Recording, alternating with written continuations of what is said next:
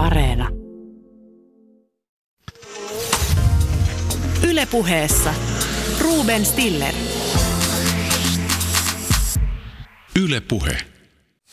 Tällä viikolla on paljastunut nimittäin Afrikan tähti on kolonialistinen peli, jos ette vielä sitä tiedä. Keskustelu sai alkunsa Helsingin yliopiston maantieteen opiskelijoiden fuksiaisista. Haluankin nyt tässä ohjelmassa pyytää anteeksi.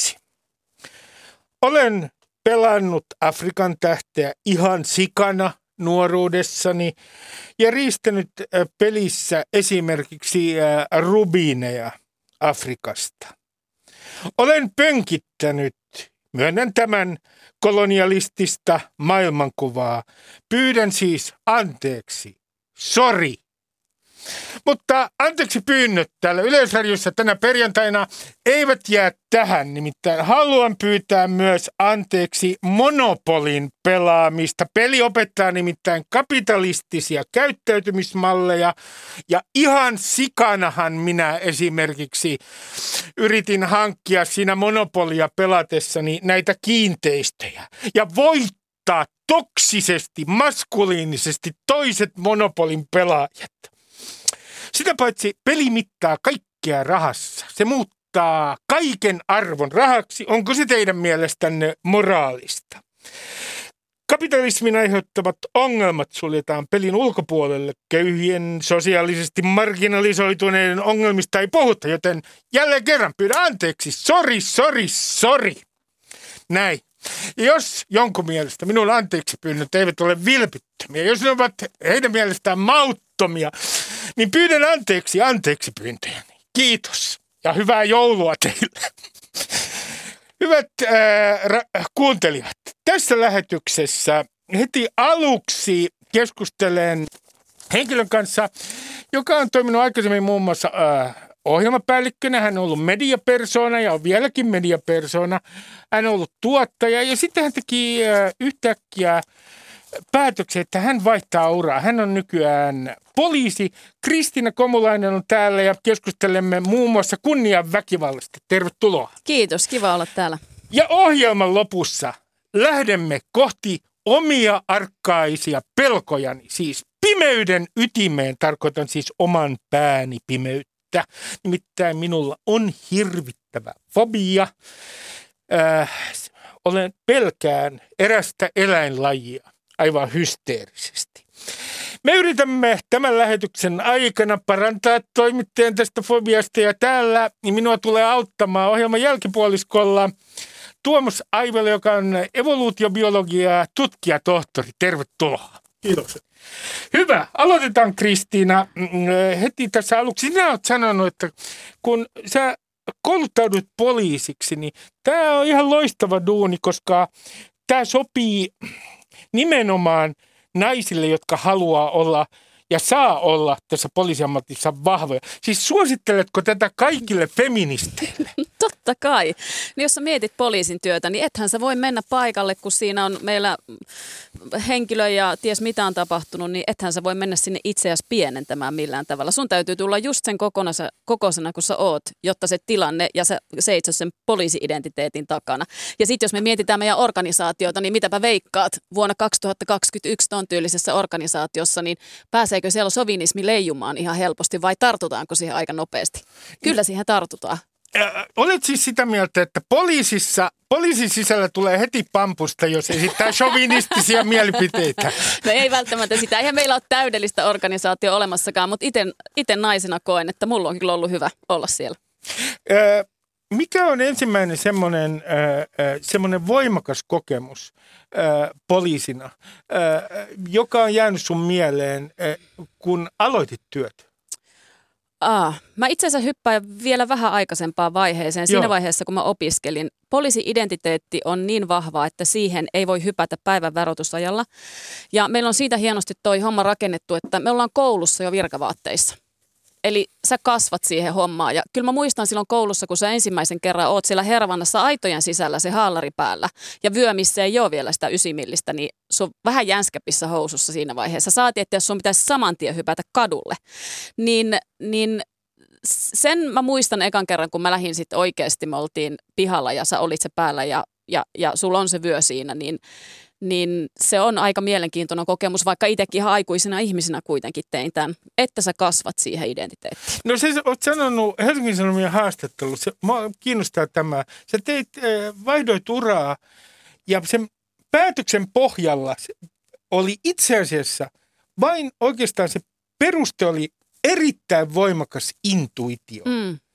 No, mua jäi mietityttämään. Voiko sä kuvailla tarkkaan, miten sä sait tämän intuition tästä uran vaihtamisesta? Sä olet ollut, Mm. toiminut ohjelmapäällikkönä, sulla oli loistava ura mediassa ja sit sä haluat poliisiksi.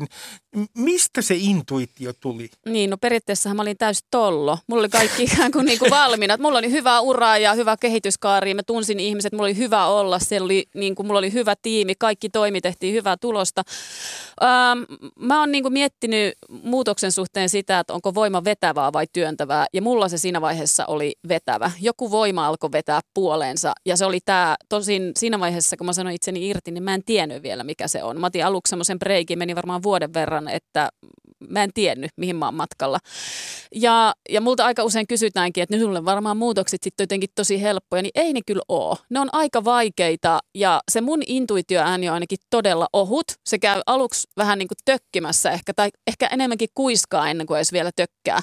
Ja mä oon itse huomannut omassa elämässäni, että jos mä lähden kuuntelemaan sitä kuiskailua ja tökkäämistä, niin jossain vaiheessa niin tyhjältä taivalta tippuu flyygeli päähän. Mutta- ja sun mutta- täytyy tehdä se muutos. Mutta Kristiina, kun, kun sä sanoit näin, että äh, oot sanonut, että, että tavallaan kun sä toimit poliisina, niin sä saat ikään kuin kokonaisemman kuvan yhteiskunnasta. Joo. Niin, niin onko mun tehtävä nyt semmoinen johtopäätös? Syyllistetäänkö esimerkiksi tässä lähetyksessä minua siitä, että nämä mediahommat on pikkasen pinnallisia? Lue rivien välistä. No e- en mä sitä sano, mutta siis sanotaanko näin, että itse kullekinhan meille tekisi hyvää katsella tätä kokonaisuutta ihan mistä tahansa eri kulmista. Ja tämä on yksi erinomainen kulma, mikä itse olen havainnut, että sanotaanko näin, että tilan, nyt jo tässä ajassa on tullut sellaisia tilanteita vastaan, mistä aikaisemmin olisin huutanut ehkä eri tavalla ja nyt onkin silleen, että hetkinen, tähän on muuten aivan päinvastoin, kun mä katson tätä täältä kulmasta. Voiko siis mainita esimerkin tällaisesta asiasta, mistä sä oot joutunut muuttaa käsitystäsi? No maahanmuuttopolitiikka on yksi semmoinen, mistä on joutunut muuttamaan käsitystä. Nämä on todella paljon laajempia rakenteita. Sitten kun sä hyppäät jollakin tavalla työskentelemään näiden asioiden kanssa, niin ei olekaan ihan niin mustavalkoista. No hyvä, mennään tähän kunniaväkivaltaan. Ja äh, sä teet ennaltaehkäisevää työtä, sä oot sellaisessa yksikössä poliisissa ja sun erikoisala on kunniaväkivalta. Niin kerro mulle nyt äh, semmoiset tyypilliset keisit, joihin sä törmäät työssä. Öö, tota, no, yksi semmoinen todella tyypillinen on, että on tapahtunut jonkun asteista väkivaltaa, henkistä tai fyysistä. Öö, kontrolli on näissä läsnä hyvin vahvasti ja ostrakismi, eli, eli tota, laumasta hylkääminen, mikä on ihmisille hirveän vahva tunnereaktio ja voi aiheuttaa niin kuin vaikka minkä näköisiä seuraamuksia. Tyypillinen on, mulla on pariskunta, missä kuulutaan johonkin yhteisöön, mahdollisesti ei välttämättä, mutta tyypillinen tapaus, mihin ö, tähän kokonaisuuteen linkittyy sitten sekä suku, niin kuin laajassa mittakaavassa, se ei ole pelkästään näiden kahden ihmisen välinen, missä alkaa tapahtua mustamaalaamista, jos asiat ei mene. Esimerkiksi nainen haluaa ottaa eron kaiken tämän jälkeen ja, ja pahimmillaan tähän voi linkittyä vaikka kunniamurha. No t- tässä sä oot ollut hyvin varovainen julkisuudessa. Sä et ole halunnut puhua mistään tietystä etnisestä ryhmästä, kun puhutaan kunniaväkivallasta. Sä et ole millään tavalla täsmentänyt, että mistä ryhmistä puhutaan. Miksi olet ollut näin varovainen? Haastat se mua vähän. No pikkasen. Okei. Okay. Mä, Pelkään, että, pelkään, että juutalaiset on yksi. tota noin. Äh, sanotaanko näin, että mä voin siis sanoa ihan suoraan, että mun asiakkaista suurin osa on Afganistanista ja Irakista. Mulla ei ole mitään ongelmaa sanoa sitä. Mutta se, mitä mä haluan nyt sitten samassa yhteydessä alleviivata, on se, että tämä ei kerro suinkaan siitä, että vain näissä ryhmissä tapahtuu, vaan kun mä haluan alleviivata sitä, kunnianväkivaltaa tapahtuu lähestulkoon kaikissa ryhmissä sun taloudellisesta luokasta tai hyvinvoinnista riippumatta. Ja tämä on hyvin ongelmaista sen takia, koska tätä ei tiedosteta. Usein uhrit eivät tiedosta olevansa uhreja. Me ei nähdä sitä. Ja, ja mä toki työskentelen täällä ääripään kanssa, niin kuin mä sanoin esimerkiksi termi kunniamurha. Niin, niin mä oon ainut Suomessa, joka tekee puhtaasti, että tämä mun aika ei riitä, niin mä, mulla on tämä tietty ryhmä täältä nyt, mutta tämä tapahtuu hyvin laajasti. No sä oot sanonut itse, siis sun taustassa, joista olet kertonut julkisuudessa, sä olet 20 vuotta elämästä Jehovan todistaja. Joo. Ja sitten sä sanot äh, tuossa Suomen Kuvalehden haastattelussa, että, että itse asiassa tajusit myöhemmin, että myös sinä olet tietyssä mielessä ollut kunniaväkivallan niin kuin kohde. Mm. Mitä, sä, mitä sä tarkoitit?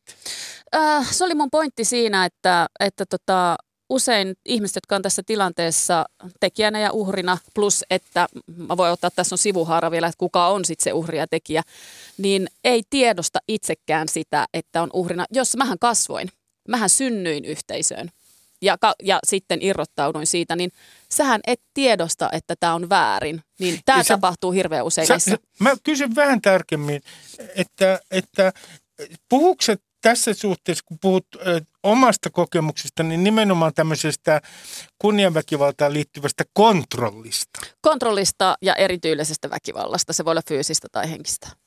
No ö, kun tätä ö, kontrollia esimerkiksi ö, ilmenee yhteiskunnassa, niin sitten on paikkoja, joissa tämä ollaan niin kuin harmaalla alueella. Voiko mitään tehdä? Mä otan sulle yhden kuvitteellisen esimerkin. Sovitaan, että se on kuvitteellinen. Mm, Meillä on koulu, meillä on koulu ja sitten on, on, tyttö, jonka siveyttä ja ö, elämää veljet vartioivat Mm. tai joku sukulainen. No okei, opettajat huomaa koulussa, että tämmöinen tilanne on päällä, mutta mitä he voi tehdä? Missä se raja kulkee? Mist, missä se Mm. sun mielestä kulkee? Jos, jos, jos se kontrolli ilmiselvästi vähentää tämän tytön vapautta, mutta se ei ole kuitenkaan mitään sellaista fyysistä väkivaltaa. Mm. Hirmu hyvä kysymys ja täysin niin kuin, siis täysin totta mun, mun, mun työssä nämä tämän tyyliset tapaukset. Ja, ja meillä oli esimerkiksi tuossa ihan hiljattain just tämän tyylinen tapaus ja koulu, koulu toimi todella hyvin. Sekä sossut että, että tota, opettajat niin oli erittäin keskeisessä roolissa ja loppujen lopuksi tämän tyylisessä tapauksessa pelastettiin ihmishenki. Tyttö oltiin viemässä pois maasta, jotta hänelle tehdään kunniamurha. Ja opettajat tarttu nimenomaan tähän kohtaan, kun ne huomasivat, että veljet saattaa Siis suojavia- kunniamurha olisi ollut tuloksena. Kyllä. Niin op, otti meihin yhteyttä ja tätä lähettiin sitten purkamaan ja meillä oli uhka mukana siinä, tehtiin uhka-arvio ja missä me mennään. Ja, ja tota, yksi on se, että meille voi ilmoittaa tämän tyylisistä tapauksista. No kun sä sanot näin, että, että, että, tämä ei nyt rajoitu vaan tiettyihin ryhmiin, niin sitten tulee, tehdään sekin nyt selväksi, että kun monissa väkivallan teoissa, silloin kun yksilöt tekee niitä, niin äh, kun tutkitaan niiden psykologiaa, niin ideana on usein se, että siinä on tämmöinen häpeä raivoreaktio. Mm. Se ei ole harvinaista vakavissa väkivaltatapauksissa. No kun yksilö tekee tämmöisen teon, niin äh, onko silloin kysymys sitten kunniaväkivallasta, kun yksilö niin kuin torjuakseen oman häpeänsä, esimerkiksi, otetaan kuvitteellinen esimerkki, nainen on eroamassa, ja nyt me puhutaan ihan kantasuomalaisista, mm. nainen on eroamassa miehestä, ja mies äh, yrittää tappaa tämän äh, vaimon. Siinähän on kysymys häpeästä, ja siinä on kysymys kunniasta. Mm.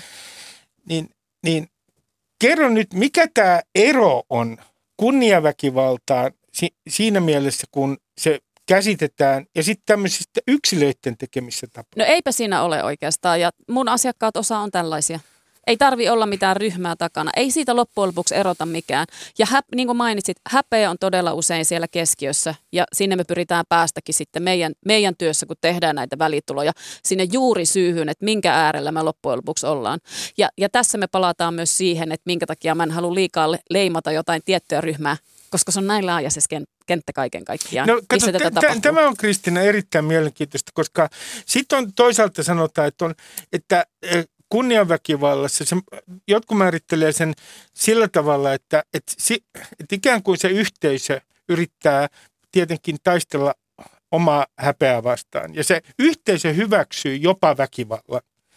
Mutta kun me puhutaan näiden yksilöiden teosta, niin se y- yksilö, ö, hänen tekojaan ei hyväksy ö, ne ihmiset, jotka ovat siinä ympärillä. Se on yksilön teko, joka yhteisö hänen ympärillään tuomitsee. Mm.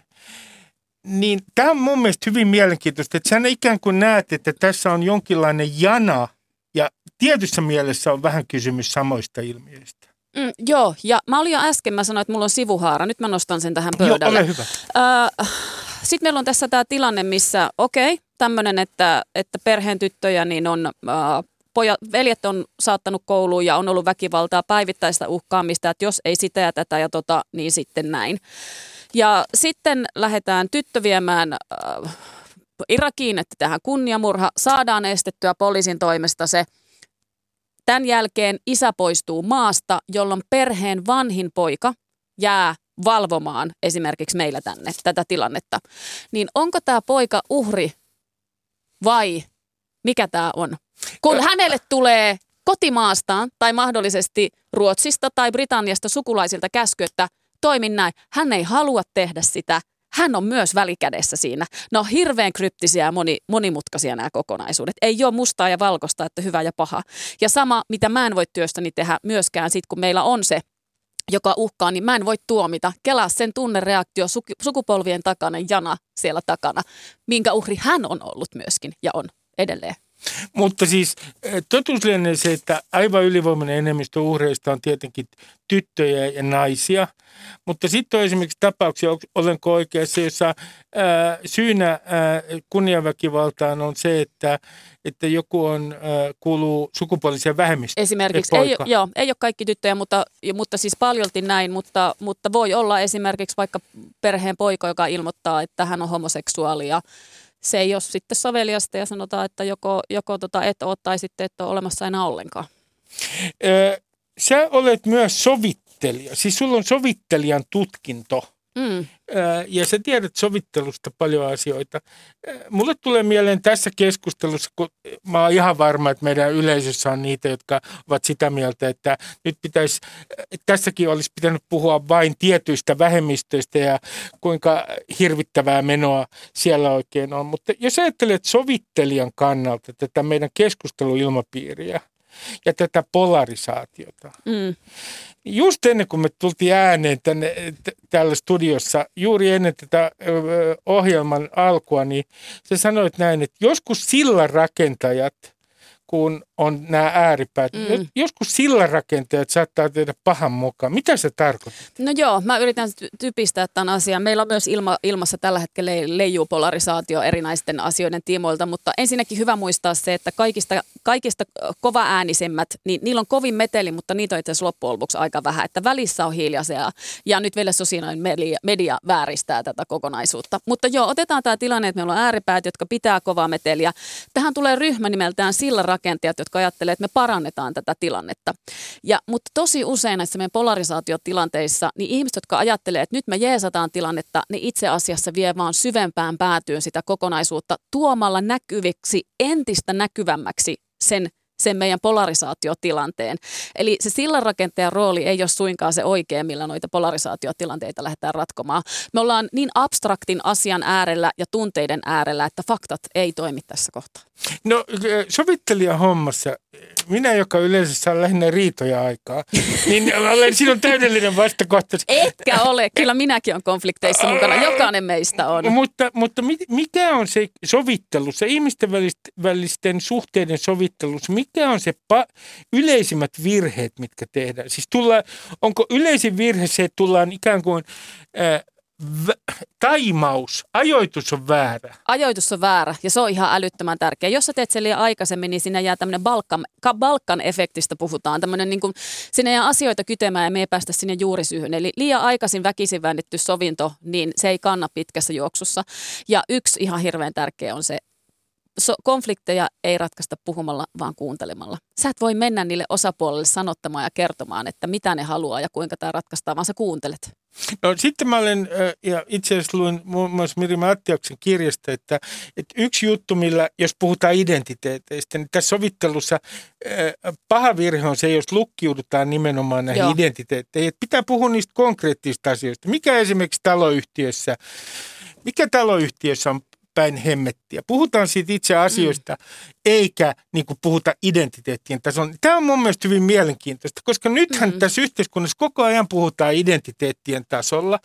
Ja mulla on vähän semmoinen tunne, että kun me oikein puhutaan identiteettipoliittisista identiteettien tasolla, niin me ei tulla koskaan saamaan mitään sovintoa aikaan, vaan käy niin, että nämä identiteetit ikään kuin vahvistaa vaan toisia ja ne elävät yhteiselo elossa toistensa kanssa. Joo, ja tästä mä just puhuin, mitä se sillanrakentaja tekee. Eli identiteettipuhe vahvistaa vaan pelkästään sitä, koska mä, jos saisit jonkun kanssa konfliktissa, mä tulisin vielä sanomaan muka hyvät mielessä, että Ruuben, kun sinä olet tuollainen, tuodaan nyt se sinun hyvä puoli, niin mähän vahvistan sitä sun identiteettiä tässä kokonaisuudessa. Kehu lisää vähän.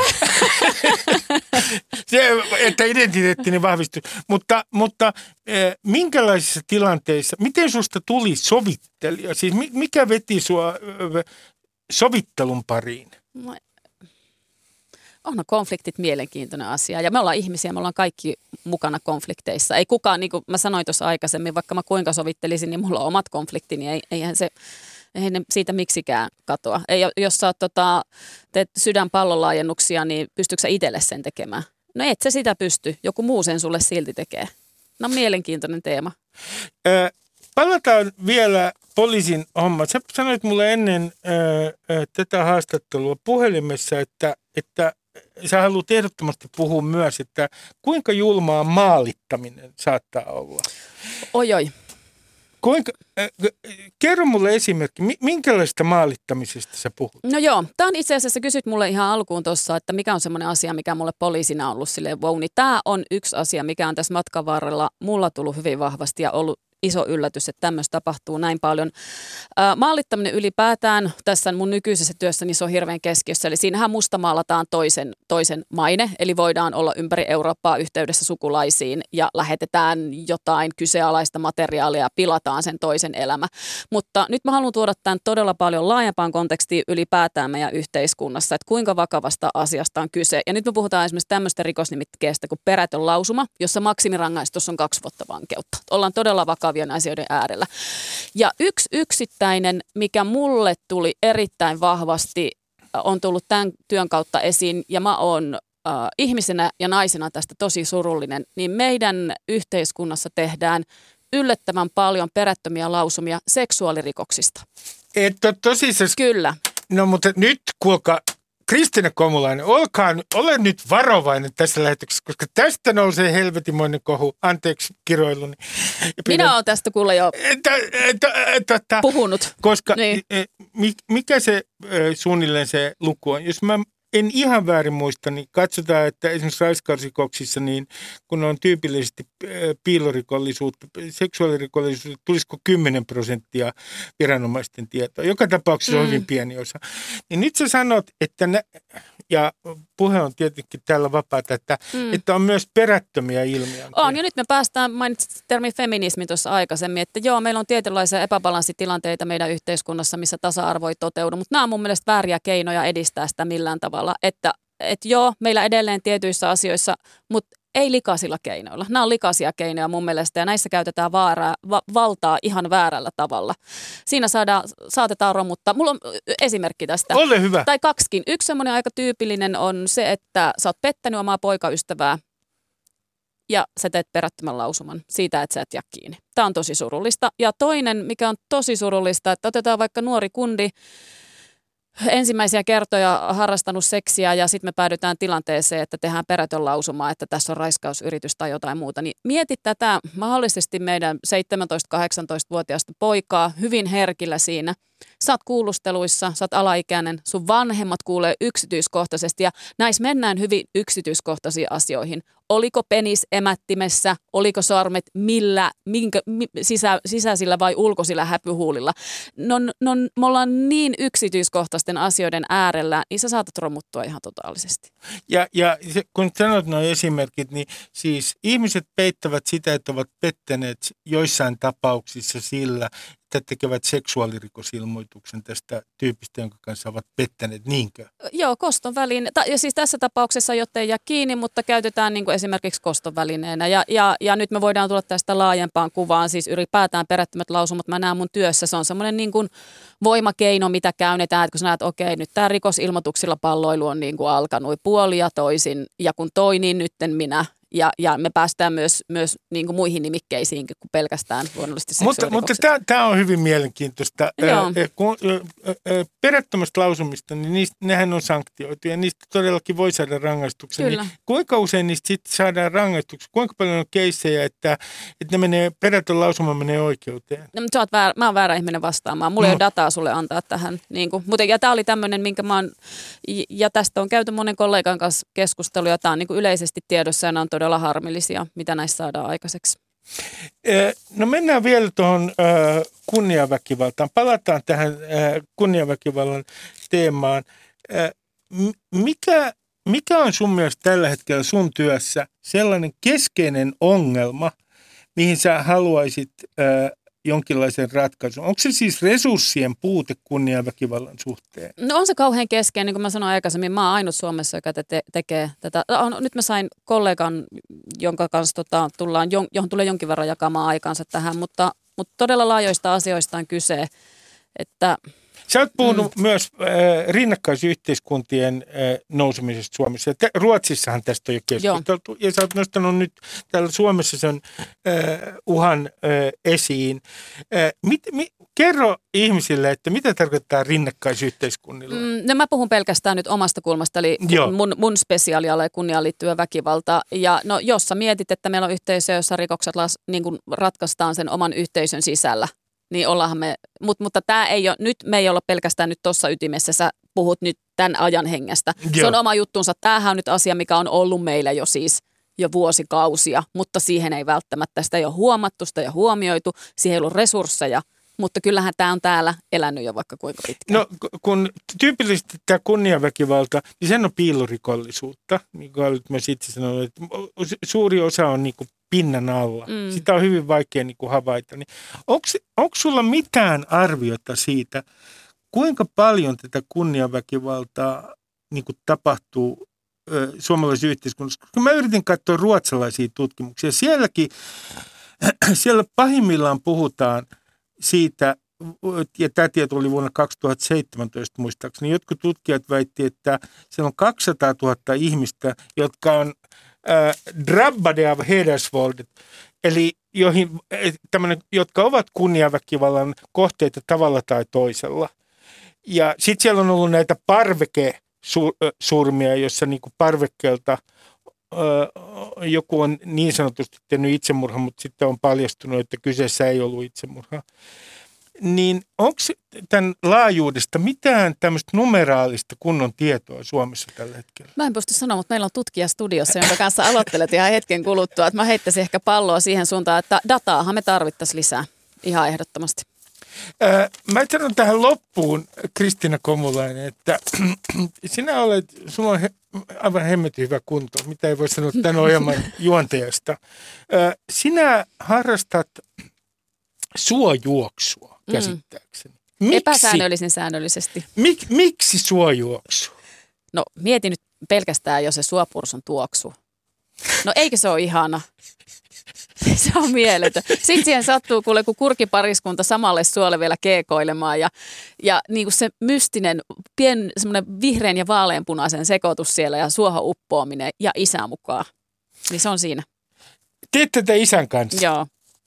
Kristiina Komulainen, tuhannet kiitokset haastattelusta. Ja kuten huomaatte, hän todella on parempi radioammattilainen kuin minä. Tähän luotiin sel- selkeä, visuaalinen, kaunis kuva Suomen luonnosta tämän haastattelun loppuun. Kiitos. Kiitos Kristiina. Kiitos Lilla. Ylepuheessa Ruben Stiller. Ylepuhe.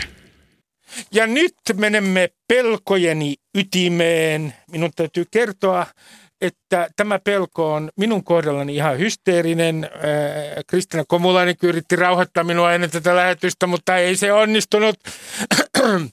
Äh, se iskee, kun menen esimerkiksi äh, tota, tuonne roskalaatikolle. Tai nykyään, jos olen lukenut tästä eläimestä uutisia, niin se saattaa iskeä niin kuin ihan missä tahansa, jopa kaivopuistossa Etelä-Helsingissä. Ajatelkaa tämä pelko. Ja nyt paljasta, mistä eläimestä on kysymys. Kysymys on rotista. Minulla on aivan infernaalisen äh, hysteerinen rottapelko. Olen kutsunut tänne Tuomas Aivelo, joka on tutkijatohtori ja evoluutiobiologia, joka on tutkinut rottia. Tervetuloa. Kiitoksia paljon. Tota, aloitetaan tästä, kun mä ajattelen, että nämä rotat on kauhean aggressiivisia. Ja tämä mun pelko johtuu siitä, että mä olen lukenut kuvauksia, kuinka ne saattavat hyökätä päälle. Kuinka aggressiivinen tämä kaupunkirotta oikein on? Mun käsitys siitä, että kuinka paljon rotat aiheuttaa, aiheuttaa uhkaa ihmiselle perustuu jonkin kaunotar ja kulkurit piirretty, missä rotta käy, käy yrittää tappamassa vauvaa, joka on, on, on, on seimessä. Nämä on tällaisia, niin kuin, kulttuurillisia kuvauksia, että mitä kaikkea rotat oikein tekee. Aika vähän rotat, en tiedä, että ne aiheuttaisi varsinaisesti väkivaltaa ihmisiä kohtaan ainakaan, ainakaan Suomessa. No. Joissain paikoin on, on siis, että, että, että Pohjois-Amerikassa tapahtuu, että kodittomat on niin kuin tavallaan se, se, se uhkan kohteena siinä. Mutta mut ei, ne, ei ne ihmisten kimppuun käy. No, no tota, kun mulle on myös sanottu, että, että ne liikkuu ihan tiettyyn aikaan täällä Helsingissä, kuulkaa, tiettyyn vuorokauden aikaan ja ne viihtyy tietyissä paikoissa, niin voitko Tuomas Aivelo varoittaa nyt minua, että mihin aikaan minun ei kannata olla liikkeellä, koska mulle riittää ihan se, että mä näen rotan, siis mä pelästyn sydänhyppää kurkkuun niin onko se, onko se niin kuin illalla, kun mun pitää ää, varoa kulkemista? Rotat on hämäräaktiivinen laji, mikä tarkoittaa, että, että kuten hä- hämäräaktiiviset eläimet yleensä, ne on kaikkein aktiivisimmillaan heti auringon laskettu, kun tulee pimeä. Paitsi, että Helsingissä ei ehkä niin ole, koska ihmiset on myös aika aktiivisia, kun, kun, kun aurinko on laskemassa, ja rotat kuitenkin pelkää ihmisiä. Niin, niin yleensä asun Kalliossa, jos, jossa rottia on paljon, niin jos niitä näkee paljon, ja aamuyö on yleensä paras aika nähdä rottia siellä. Et kyllä ne on aktiivisimmilla tavalla silloin, kun ihmiset on, on, on poissa. Jos päiväsaikaa näkee rotan, niin se tarkoittaa yleensä sitä, että se on niin kuin nuori yksilö, joka on etsimässä uutta pesäpaikkaa, joka on itsenäistymässä ja etsimässä uuden elämän alkua. Tai sitten niitä rottia on aidosti niin paljon, että niiden pitää myös päiväsaika hakea ruokaa, että et, et ne saa riittävästi ravintoa. No nyt täällä Helsingissä on ollut, siis Hesarissa ja muissa lehdissä on ollut otsikkoja, että rotat on, rottakanta on yleistynyt ja suoranainen invaasio. Siis munhan tässä hysteerisessä mielessä, niin mä näen jo sellaisen invaasion, että jos mä menen äh, esimerkiksi johonkin kahvilaan tuolla Etelä-Helsingissä, niin rotta saattaa tervehtiä minua tiskiltä. Ja, tota, ja t- myös muissa kaupungeissa, Tampere on yksi, jossa on rottakanta on kasvanut, sitten on katson tätä luettua Pietarsaari, Kouvola, Oulu, mutta tämä pääkaupunkiseutu on ollut nyt tässä fokuksessa. Niin sanoppa Tuomas tämä, että onko tuota ilmastonmuutos mitenkään yhteydessä tähän rottakannan kasvuun? Se, se olisi hyvin mahdollista. Meidän niin kuin, ajatus on, me, ollaan just, me kerätään koko ajan tietoa Helsingin rottakannassa, seurataan useamman eri aineiston avulla, että miten se kehittyy. Ja me ei ole vielä, niin kuin, me ei ole vielä analysoitu niin pitkälle, että me nähtäisiin niin tavallaan niitä vuosien trendejä, että me ei tiedä vielä, että mihin suuntaan se nyt oikein on kehittymässä. Mutta me ajatellaan, että talvi on, on, on rotille vaikea, koska jäässä on paikat, lunta on, ruokaa tulee paljon, paljon vähemmän. Et se on se aika, jolloin rottakanta romahtaa Suomessa yleisesti ja, Helsingissä tietysti myös. Mikä tarkoittaisi, että jos tulisi lämpimämpiä talvia, niin todennäköisesti rottakanta ei niin paljon romahtaisi siinä kohtaa. Pompin riemusta, kun oli, oli toissa talvi, 2019-2020 välinen talvi, sehän oli sellainen ei-talvi Helsingissä ei, ei ollut kahta peräkkäistä päivää, jolloin olisi ollut pakkasta. Ja olin tavattoman innoissani, että nyt me tulee tämmöinen kä- kätevä luonnollinen koe, että kun me seurataan koko ajan sitä rottakantaa, me nähdään, että miten tämä huomattavasti, oli se kuusi astetta normaalia lämpimämpi ää, talvi, että miten se oikein vaikuttaa rottakantaan. No sitten tuli koronapandemia, mikä niinku taas muutti tietysti kaiken, että et nyt me ei niinku tavallaan puhtaasti nähdä sitä niinku läm, lämpimän talven e-, eroa sieltä. Tuomas, onko mä nyt oikeassa, kun mä luin yhdeltä äh, rottiakin tuhoavalta ammattilaiselta, tuholaistorjujalta tämmöisen lausunnon, että, että kenties tähän on myös vaikuttanut tähän rottakannan kasvuun tämä korona-aika, koska jätteitä on enemmän kuin ihmiset on enemmän kotona. Ja että tämä olisi jossain suhteessa yhteydessä rottakannan kasvuun. Mitä sanot tästä?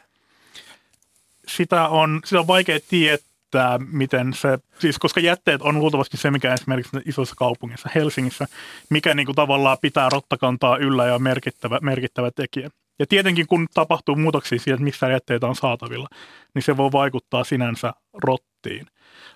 Se me tiedetään, Paris kaupungissa on tutkittu kunnolla New Yorkissa ja Sydneyssä, miten vaikutti korona-aika. New York on, on, on äärimmäinen esimerkki, koska siellä on valtavasti rottia. Siis val, se kaupunki on täynnä rottia, sillä siinä ei mahdu lisää rottia mielessä täynnä. Ja siellähän myös oli ravintolat meni kiinni kiinni.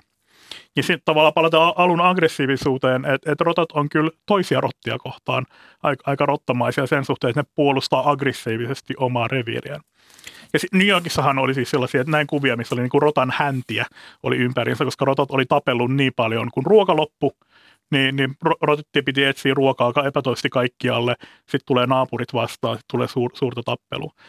Sekä, sekä New Yorkissa että Sydneyssä se romahti se rottakanta tavallaan heti siinä, kun ravintolat meni kiinni koska ne on tavallaan se, mistä ruokajätettä on kätevästi, kätevästi tullut. Ja sitten yksi tekijä, jonka mä olen lukenut taustapapereista, niin on se, että omenasadolla saattaa olla vaikutus rottakantaan. Toisin sanoen, että jos omenasato on tosi hyvä, niin siis silloin se, se olisi jollain tavalla yhteydessä ää, rottakannan lisääntymiseen. On, Onko tässä suora syy-seurausyhteys? Se on mielenkiintoinen kysymys. Uh, mä itse, itse olin vähän skeptinen tämän suhteen. Uh, ja, ja, ja kävin muutama viikko sitten jossain, jossain Yle Radion lähetyksessä, sanoin ääneen, että olen skeptinen tämän suhteen. Ja, ja, ja, ja, ja sitten sain, sit sain yleisöpalautetta, uh, aggressiivista palautetta sen suhteen, että et, et ei tuollaiset kalliossa asuvat kaupunkilaiset mitään luonnosta tiedä. Ja, ja et, et, et, et, miksi kalliossa asuva ihminen tietäisi jotain, miten rotat, rotat oikein toimii. Mutta mut, mut, niin tavallaan henkilökohtaisia loukkauksia tuli vaan tästä, kun olin odottanut, että jos saisi jotain havaintoja, kuinka paljon rotat tulee, tulee omenoita syömään. Mutta meidän tutkimuksen yhden, yhden jäsenen pihalla sit niinku oli tullut rotta, joka oli syönyt omenoita. Et kyllä siinä on joku vaikutus. Ja kyllä monissa esimerkiksi Tampereella on kerätty pitkään niin kuin tavallaan sillä, että on kerätty ne, ne omenat uh, kasaan. Ja varmaan etenkin juuri tähän aikaan, nyt kun ruoka alkaa olemaan vähissä muissa lähteistä, niin niillä voi olla varmaan tässä vaiheessa suuri me- merkitys. No puhutaan tuosta rotan käyttäytymisestä vielä. Äh, jos mä oon ymmärtänyt oikein, niin siis siellä on äh, näitä tämmöisissä rotta-ryhmässä, eli äh, rotta-yhteisössä, niin siellä on tietynlainen tiukka hierarkia. Minkälainen on rottien yhteisö? Miten, miten, mikä on se hierarkia ja kuinka suuri nämä, nämä ryhmät on? Tässä ei antaa taas se varoitus, että me tiedetään aika paljon, niin kuin, rottia on tutkittu paikoissa, missä rottia on paljon. Ja se saattaa johtaa jonkun verran harhaan. Mutta tavallaan sellainen kanonin ajatus on, että rotta, rotta yhdyskunnassa on noin 10-50 yksilöä, jotka puolustaa aggressiivisesti sitä reviiriään, mikä se on. Ja se reviiri on, on, on riippuen siitä, kuinka paljon ravintoa on saatavilla, niin kuin se on isompi tai pienempi. Esimerkiksi Kalliossa se näyttää siltä, että se voisi olla hyvinkin niin kuin tavallaan sellainen umpikortteli, on niin kuin tavallaan yksi sopiva niin kuin sellaisen rottayhteisön ää, ää, reviirinä. Ja, ja se, miten siellä toimii, että, että vanhemmat yksilöt on korkeammalla hierarkiassa, ja rotathan on sellainen laji, joka tuo pesään ruokaa että on, on joskuskin on seurannut, kun yksi pienikokoinen rotta vetää patonkia perässään ja, ja niin kuin, on kuljettamassa sitä kenelle tahansa siellä pesässä sitten onkaan. Yleensä esimerkiksi lisääntyvät naaraat on sellaisia, että et, et, et, et, et, et, et niille tuodaan ruokaa, ruokaa sinne pesään. Mikä tarkoittaa, että tavallaan, että jos rotta selviää ensimmäisestä elinkuukausista, niin silloin varmaan aika äh, mehevät päivät, että sen ei tarvitse kauheasti lähteä sieltä pesästä niin kauas, hakemaan ruokaa si, si, siitä pesäkolosta. Kun taas sen nuoret joutuu ottamaan isompia riskejä lähtemään, lähtemään kauemmas. Tuomasta, tota, äh, jos mä oon ymmärtänyt oikein, siis mulle tuli mieleen yhdestä taustapaperista se, että nämä rotat elää niin kuin ikään kuin jossain hovissa, jossa on tämmöinen tyyppi, joka tsekkaa, että, että kuning, kuningasta ei yritetä äh, myrkyttää toisinaan ruoanmaista. että siellä olisi näissä ryhmissä jonkinlainen ruoanmaista. Ja että tämä eläin on neofobinen, se pelkää uusia juttuja ja että ne tsekkaisi nämä rotat, pitääkö tämä paikkaansa toistensa hengityksestä sen, että, että onko sitä ruokaa syöty aikaisemmin. Että siellä tsekataan koko ajan mahdollisia myrkytyksen oireita. Pitääkö tämä paikkaansa? No se ehkä, se ehkä niin kuin tavallaan, että, että se kaikki kietoutuu yhteen, tämä, niin kuin tämä sosiaalinen hierarkia ja se neofobia sen suhteen, että, että vanhat yksilöt, joilla on etuajo-oikeus siihen ruokaan, niin ne syö sellaisia tavallaan tuttuja ja, ja tunnettuja makuja. Joo. Kun taas sitten ne nuoret e- epätoivoisemmat joutuu niin kuin vähän epätoivoisemmin yrittää kaikkea. Ja rotat on taitavia sosiaalisia oppijoita. Jos jollekulle on käynyt huonosti jollain tavalla. Ne muut kyllä oppii, oppii välttämään sitä. On se sitten niin kuin, että et jäänyt loukkuun, ne muut on sillä lailla, että et näkee pesätoverinsa siinä, siinä loukussa, ne sillä että no enpä minä mene tuollaisen laitteen, laitteen lähelle. Ja sama, että, niin kuin, että, että, no hän, hän, hän tuli syöneeksi tätä, enpä minä sitten syö sitä. Se on tava, loistava tapa selvitä niin kuin kaup- kaupungeissa niin kuin tämä, tällainen logiikka. Niin se on ihan vaan se, että, että ne nuoret ottaa enemmän, enemmän riskejä, koska on tämä tiukka sosiaalinen Eli tässä, tässä mielessä tämä on niinku vähän samanlaista kuin mitä sanotaan ihmisyhteisöstä, että nuoret miehet ottaa kovempia riskejä ja aivan älyttömiä riskejä muun muassa liikenteessä. Ja eh, rotilla on ihan sama juttu. kaupunki aukeaa sushi-ravintola, niin nuoret on ekana sitten. Nimenomaan, nimenomaan. Mutta äh, sitten kun me puhutaan nimenomaan tästä kaupunkirotasta, niin millä tavalla se on nyt sopeutunut? Jos katsotaan tämän rotan tämmöistä äh, vähän lyhyemmän aikavälin evoluutiota, käyttäytymisen evoluutiota, niin millä tavalla sen käyttäytyminen on mu- muuttunut? Siis tämä urbaani rotta, niin niin poikkeako se jo ulkonäöltä ja muuten noista niin kuin maalaisserkuistaan? Perusongelma tässä siis, siis rotathan olisi loistava, ne on kaikkein parhaita, niin kuin urbaaneimpia nisäkkäitä. Ainoa, ainoa selkärankainen laji, joka Helsingissä elää viemäreissä, mikä on ehkä niin urbaanein paikka, mitä voi kuvitella, sellainen viemärissä, viemärissä asuminen. Mutta se, mitä vaikeuttaa niin kuin tavallaan tämän arvion teko on se, että et, et, et me ei tiedä, mistä rotta on, on peräisin. Me tiedetään geneettisesti, että se on Pohjois-Kiina, Mongolia on se alue, mistä ne on levittäytynyt ympäri maailman. Mutta missään tällä alueella rotta ei elä luonnonvaraisesti. Että tavallaan, me ei tiedä, mihin rotta on ennen ihmistä, ennen kaupunkeja, me ei tiedä, mikä on se paikka, mihin rotta on sopeutunut. Niin se vaikeuttaa sen arvioimista, että no miten se nyt on se kaupunkeihin so- sopeutunut. Uh, se, sellainen niin kuin klassikko, klassikkoesimerkki on, tai rottahan on aina, niin kuin, tai lähes aina on se synantrooppinen laji, niin kuin ihmisten vieressä elävä. Että sellaisia niin kuin, Suomessa ei ole missään rottia, mikä ei eläisi niin kuin tavallaan ihmisen vieressä. On muutamia paikkoja Etelä, Etelämerellä, niin kuin eteläisellä Atlantilla, äh, Intian valtamerellä, äh, Tyynen valtamerellä on saaria, joihin rotta on niin tulokaslajina ollut, ja sitten sieltä löytyy lentokyvyttömiä lintuja, mitä syydetään vasta, niin siellä se pystyy elämään. Mutta kaikkialla muualla se oikeastaan niin kuin ihmisen vieressä aina. Uh, se mielenkiintoinen, mielenkiintoinen mitä tapahtuu, on tällainen domestikaatiosyndrooma. Domestikaatiosyndrooma on se, mitä tapahtuu, kun eläin kesytetään. Si- sen karvassa tulee vaaleampi, uh, kallossa tulee tylpempi, hännässä tulee kippuraisempi.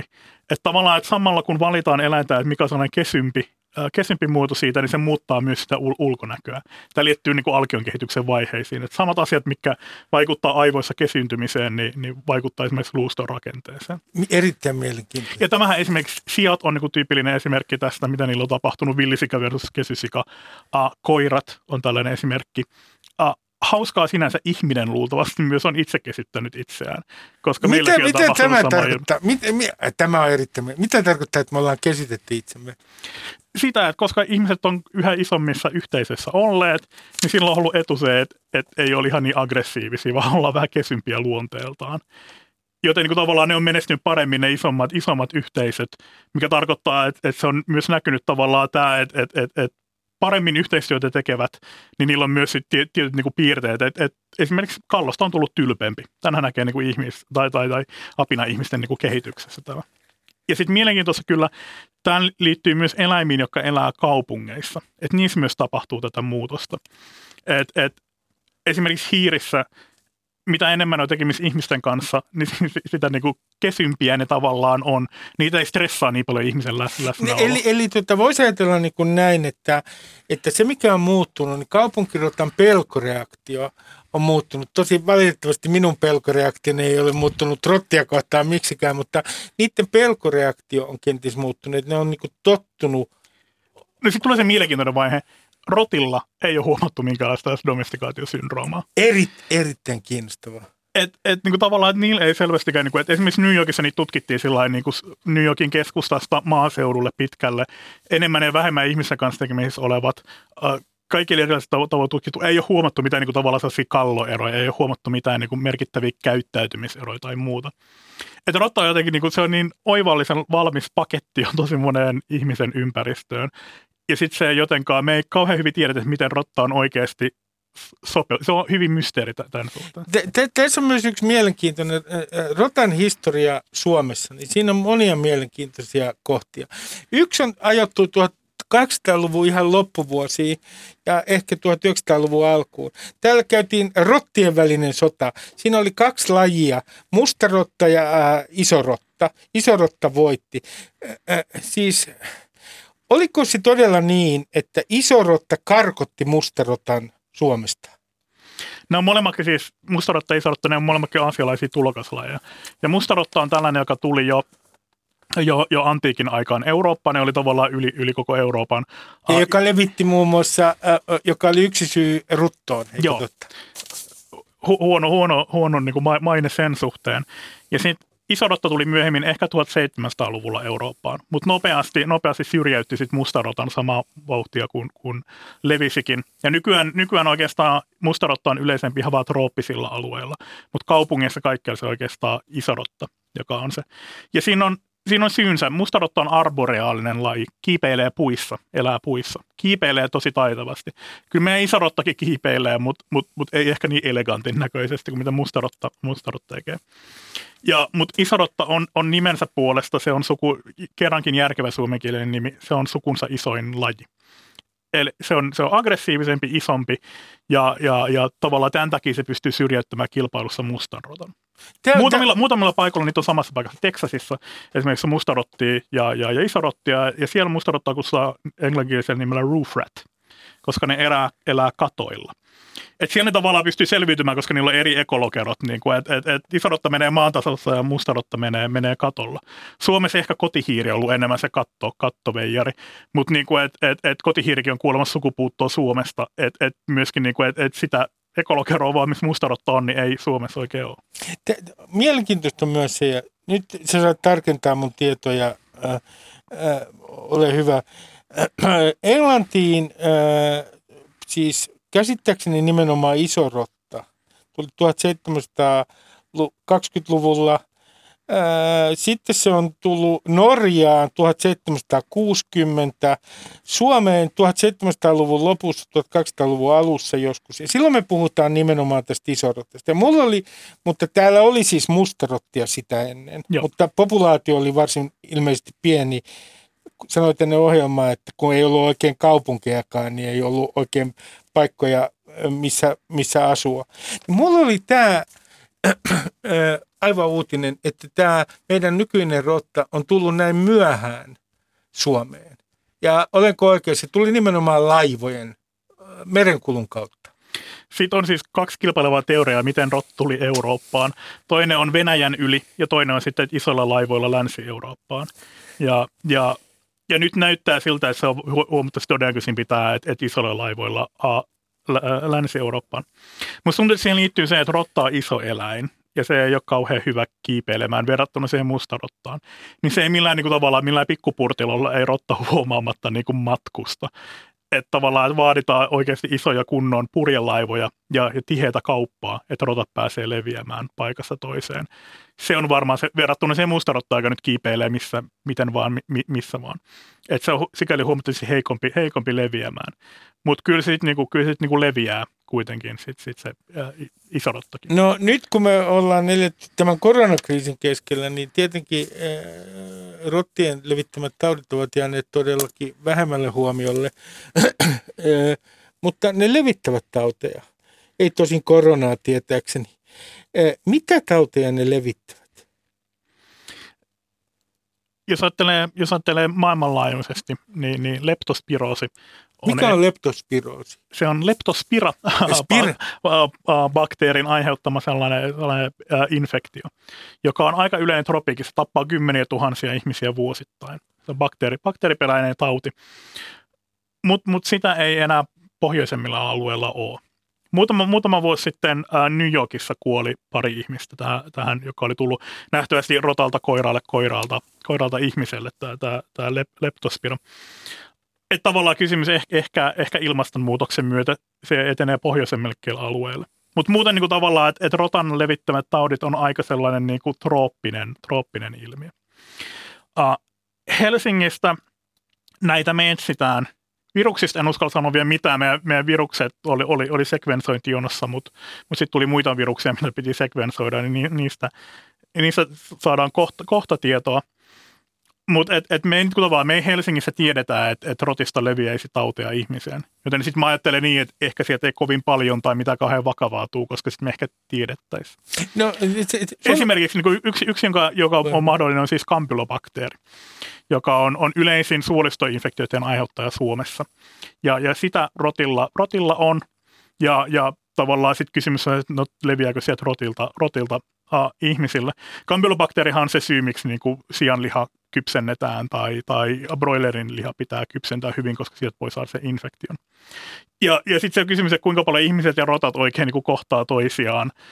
Että et, et myös se, että et tavallaan, että et se jäte, jätepiste on varmaan se suurin riski. Jos tavallaan pesee kädet sen jälkeen, kun on koskenut jäteastia, niin se ehkä riittää niin kuin tavallaan vähentämään tämän, tämän riskin. Jos haluaa syödä rottaa, niin pitää kypsentää liha hyvin. Minulla ei ole Tuomas mitään suunnitelmia, jotka viittaisivat siihen, että lähitulevaisuudessa pyydän rottaa vaimoltani äh, sunnuntajaterian ruokalajiksi. Mutta tota, teidän tutkimusprojekti on hyvin mielenkiintoinen, koska te olette, värväsitte myös koululaisia, joka oli mun mielestä ihan loistava idea, tutkimaan esimerkiksi rottien kulkemista ja näin. Mutta mitä te tutkimu, rottatutkimusprojektissa niin täsmällisesti tutkitte? No meillä on monitieteinen, monitieteinen projekti, mitä mä alkanut käyttämään koodinimeksi sillä että mä en ihan itsekään tiedä, mitä kaikki me oikein tutkitaan. Uh, yksi, yksi on tämä, tää, että kuinka paljon Helsingissä on rottia. Mulla kerran viikossa soittaa toimittaja, joka kysyy, kuinka paljon Helsingissä on rottia, niin on varmaan hyvä selvittää se sillä tavalla, että, että ainakin toimittajat on, on tyytyväisiä. Mutta käytännössä, että miten se alueittainen ajassa vaihtelee se rottakanta. Ja sitten niin ruvetaan katsoa, että mitkä tekijät vaikuttaa siihen, miksi jossain paikassa rottia enemmän ja jossain on vähemmän. Mä itse tautiekologia mun kiinnostaa ne rottien levittämät taudit. Me täytyy aluksi tietää, että mikä se rottakanta on, niin sitten ruvetaan siihen päälle niin kuin tavallaan mallintamaan sitä, että no miten ne leviää, niin sitten ne taudit siellä, siellä rottakannassa. Oikein. Miten, onko se mitä arvioita tällä hetkellä, että kuinka paljon täällä on ää, rottia per yksi helsinkiläinen? Tällä, tällä hetkellä, nyt varmaan rottakanta on suurimmillaan lokakuussa. Uh, se, se on, on sellainen veikkaukseni. Niin tällä hetkellä niitä on varmaan Helsingissä viisin numeroinen luku. Eli, eli ei, ainakaan, niin kuin, ei, ei ainakaan yhtä rottaa per, vaan huomattavasti, huomattavasti vähemmän. Mutta sitten myös väitöskirjatutkija, joka, joka ottaa rottia kiinni, laitetaan mikrosiruja ja seurataan, miten rotat liikkuu. Laitoitte, te laitatte siis mikrosirun rottiin ja se, katsotte, miten ne siis liikkuu pitkin äh, Helsinkiä, näinkö? Joo, rotat, rotat on vaikeat. Yleensä eläimiä tutkitaan sellaisilla niin kuin radio, pannoilla. Sitten laitetaan niiden kaulaa ja sitten seurataan, missä ne liikkuu. Rotilla se ongelma, että jos niitä laittaa, laittaa pannan, niin sitten niiden pesätoverit tulee tuhoamaan se joten niitä ei voi, me laitetaan ihan sisälle tällaisen niin kuin mikrosirun. Samalla mitä käytetään kissojen ja koirien tunnist, lemmikkikoirien tunnistamisessa käytetään.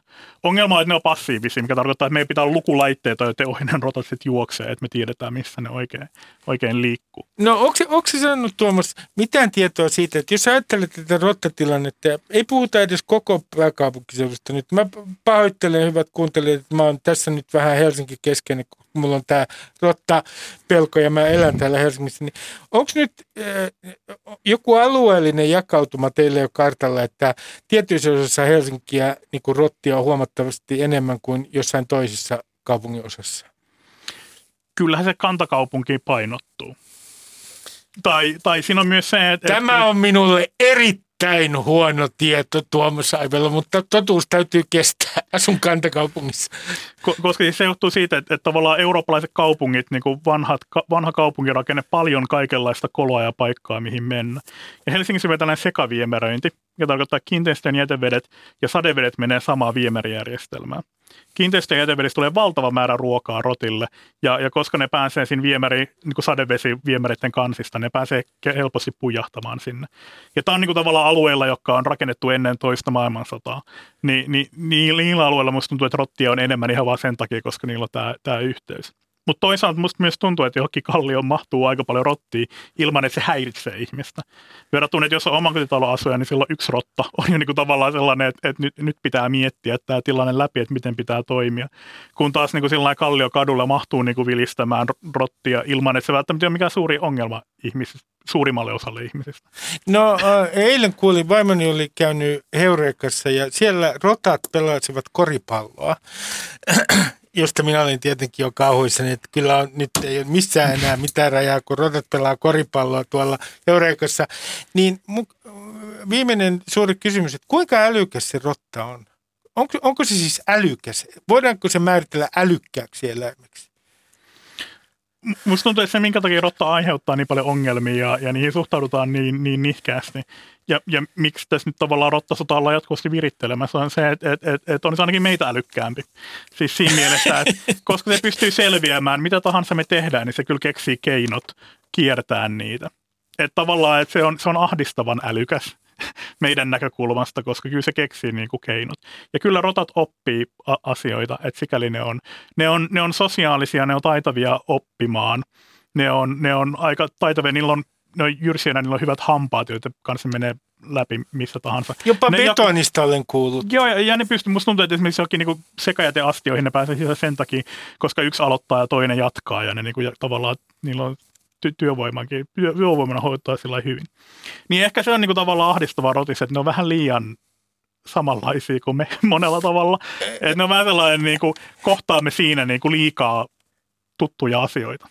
No Tuomas Aivella viimeinen kysymys, että, että kun mä luin yhdestä taustapaperistani, että jos mikään muu ei rotaloukussa äh, oikein äh, viehätä ruokalajina rottia, niin pähkinäsuklaa on sellainen. Oletko sinä kuullut tästä? Pähkinäsuklaa vetää rottia puoli. Me käytetään itse maapähkinävoita ja, ja kaurahiutaleita. Mutta se riippuu nähtäisi paikasta. Uh, kollega, joka on ottanut rottia kiinni uh, Nairobissa Slumissa, sanoi, että kala mikään muu kuin kala, niin ei, ei rotat ei tullut. Et se riippuu vähän, että mihin ne on tottuneet, mitä niillä on saatavilla muuten. Niin. Tuomas Aivella, tuhannet kiitokset tästä haastattelusta. Paljon mielenkiintoisia pointteja. Kiitos oikein paljon. Kiitoksia. Ja tähän kuulkaa loppuun, niin minulla on teille kysymys. Nimittäin matemaattis-luonnontieteellisen tiedekunnan varadekani Samuli Siltanen kertoi Ilta-Sanomissa, ää, ja jutun aiheena oli siis rasismi yliopistolla, että on esimerkiksi tilanteita, joissa vähemmistöön kuuluvia ihmisiä puhutellaan englanniksi, vaikka heidän äidinkielensä on suomi. Minä en nyt ihan ymmärtänyt, millä tavalla tämä nyt liittyisi rasismiin. Eikö siis suurempi virhe voi olla se, että ihmistä, joka ei osaa suomea, niin puhutellaan, puhutellaan suomeksi. Eikö se ole ylimielistä? Miten tämä englannin puhuminen jollekin, joka osaa suomea, voi olla loukkaus? En oikein ymmärrä, mutta enhän minä mitään tajua. Moi moi, hyvää viikonloppua. Ylepuheessa Ruben Stiller. Yle Puhe.